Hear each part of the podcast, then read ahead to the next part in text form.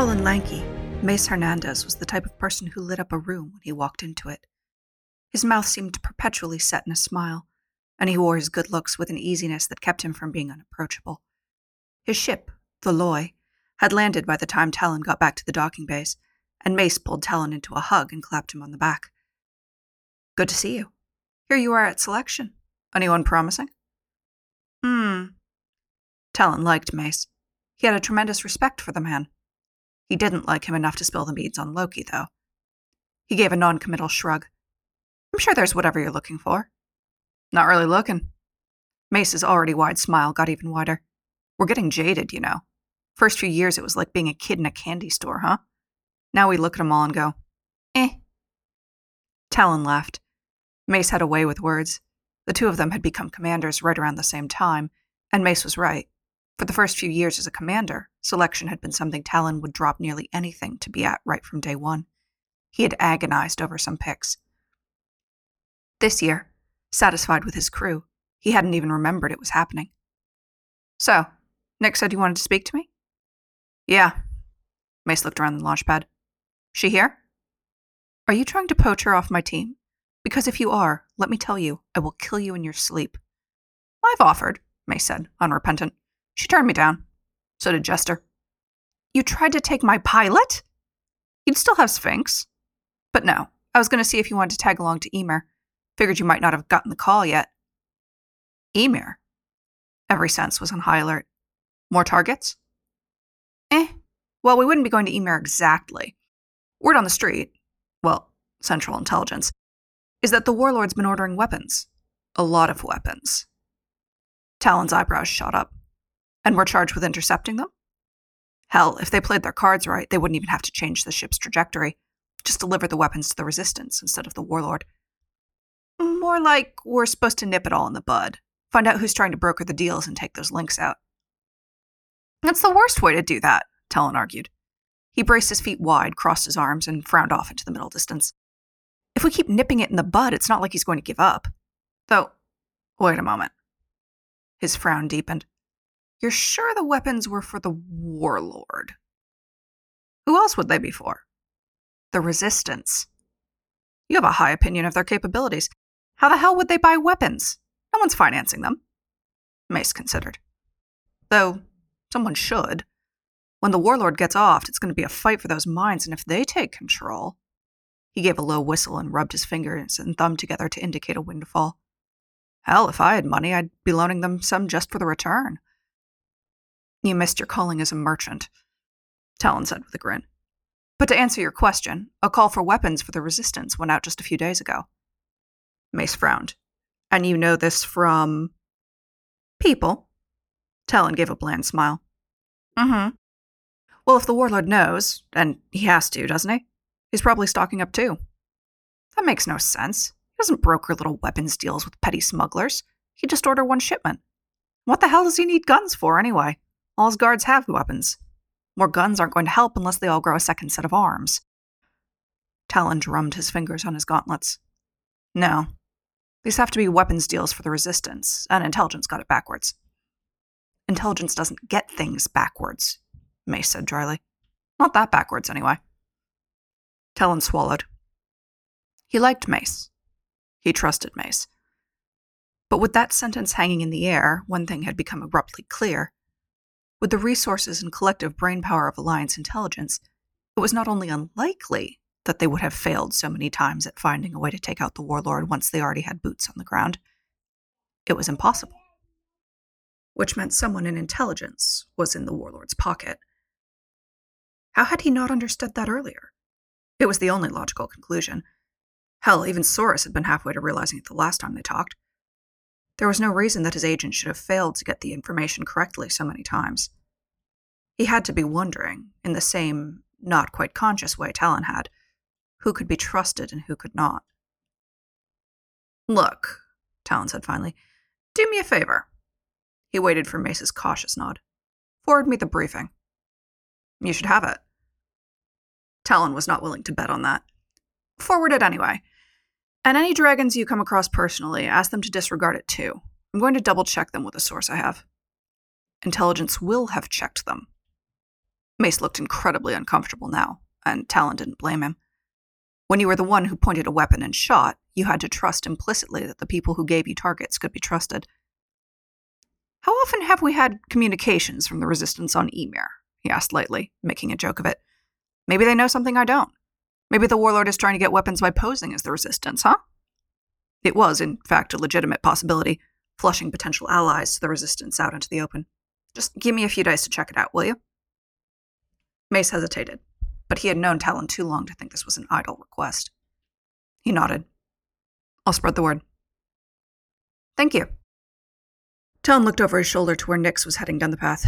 I think I'm needed. I'll see you soon. Maybe on Seneca if you're going back to check out selection. Eh. Mace lifted his shoulder in an elaborate shrug. I'll wait to hear from you. He headed back to his ship, and Talon tapped his comm unit.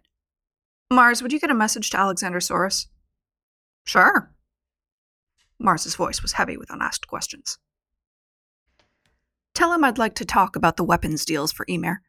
I think I may have some intel he should see, and I want him to hold off on asking the dragons to strike just yet. Anything else? That's all. I'll tell him Lazady's info in person. Set up a call with her, too, will you? I need to get her these targets to cross reference. Of course. Call to your cabin? Yep. Talon headed up the ramp, his brows drawn together in a frown.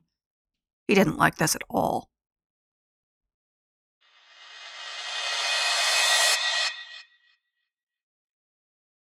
The call came in from the Delta Athene system, and Lazady frowned at the data signature before accepting it. Either you're calling to congratulate me on my sleuthing or tell me. She broke off when she saw Talon's face. Ah, I see it's the second one. What happened to Manes? Dead, Talon said shortly. He didn't seem to feel the need to explain. Once Talon had picked a direction for the conversation, Lazady had found, he was rarely in the mood to be distracted by such trivialities as whether or not everyone knew what was going on. It was what made him so intriguing to talk with. She always came away with more questions, and, in Lazady's line of work, knowing what question to ask was more than half the battle. I see. She tilted her head slightly to examine him. He did not seem to be particularly bloody or dirty. Whatever had happened, it had clearly happened before the battle had been joined. What can I do for you, then? I need to run some names past you, Talon's fingers moved somewhere off screen, and she heard keys being pressed with more force than was strictly necessary. I'd pull them out of the brief, but there isn't time, and some of them aren't even named in the first place. I need you to look at these immediately. If the weapons are for the warlord, I want to stop them. If they aren't, I need to call off the rest of the dragons. Lazady, in the act of looking over at another screen for the data transmission, stopped to gaze back at him. There was a great deal he wasn't saying. Talon, Yes. His voice did not sound welcoming of argument. When you started this, I told you to be careful. He stared at her in stony silence. And you didn't listen at all, did you? Because if you're asking the question, I think we both know someone is sending the dragons after resistance targets. And you're right in the middle of it. For the first time since she had known him, Talon Rift looked uncertain. She saw his urge to end the call at once and pretend he had not heard the words she said. They assassinated Hoa, he said finally. They've been feeding false intel up to us for years. They've been telling us to pull out when we got too close, haven't they? It was them. Who? Talon, it was who? Lazady found herself leaning forward. He bought an agent. He has to have. Yes, money, intelligence is big. Someone has to have gotten through. Talon had been looking away, but now he looked directly at Lazady, and it was all she could do not to flinch. She was not often scared, but she understood the thirst for raw vengeance when she saw it. I don't know who they are, Talon said softly, but I will find them, Lazady. Find out for me if these people are the warlords or if they're helping the resistance. I'll be in touch with more questions. Lazady nodded. She closed the call and found herself staring at the dark screen. She had never doubted that the warlord would have agents and intelligence, but it had not occurred to her until now that they would feed false information to the dragons, even in the midst of their operations. But it made sense. The question was who were they? She shuddered slightly. She did not envy them their fate when Talon caught up with them.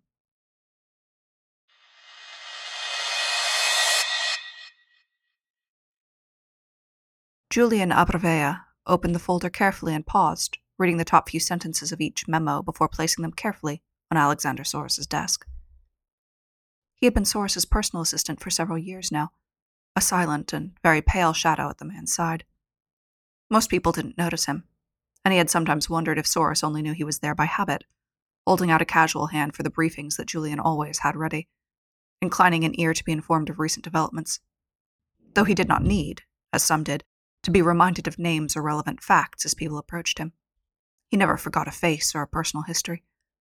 By now, he must know the majority of the agents who worked in the intelligence offices on Seneca, but he had been asking questions lately. He wanted to know more of them. He was looking for something specific. Julian's fingers paused as he read the last memo. Talon Rift requested a halt to a certain dragon mission. His lips curving, as if at a private joke, Julian Abrevea closed the folder without placing Rift's request on the desk. Alexander Soros would not need to see it. Aha! Things are getting twisty. Mace has a mission that Talon doesn't have, and Talon's asking for a halt to a mission, but Soros isn't going to see that message.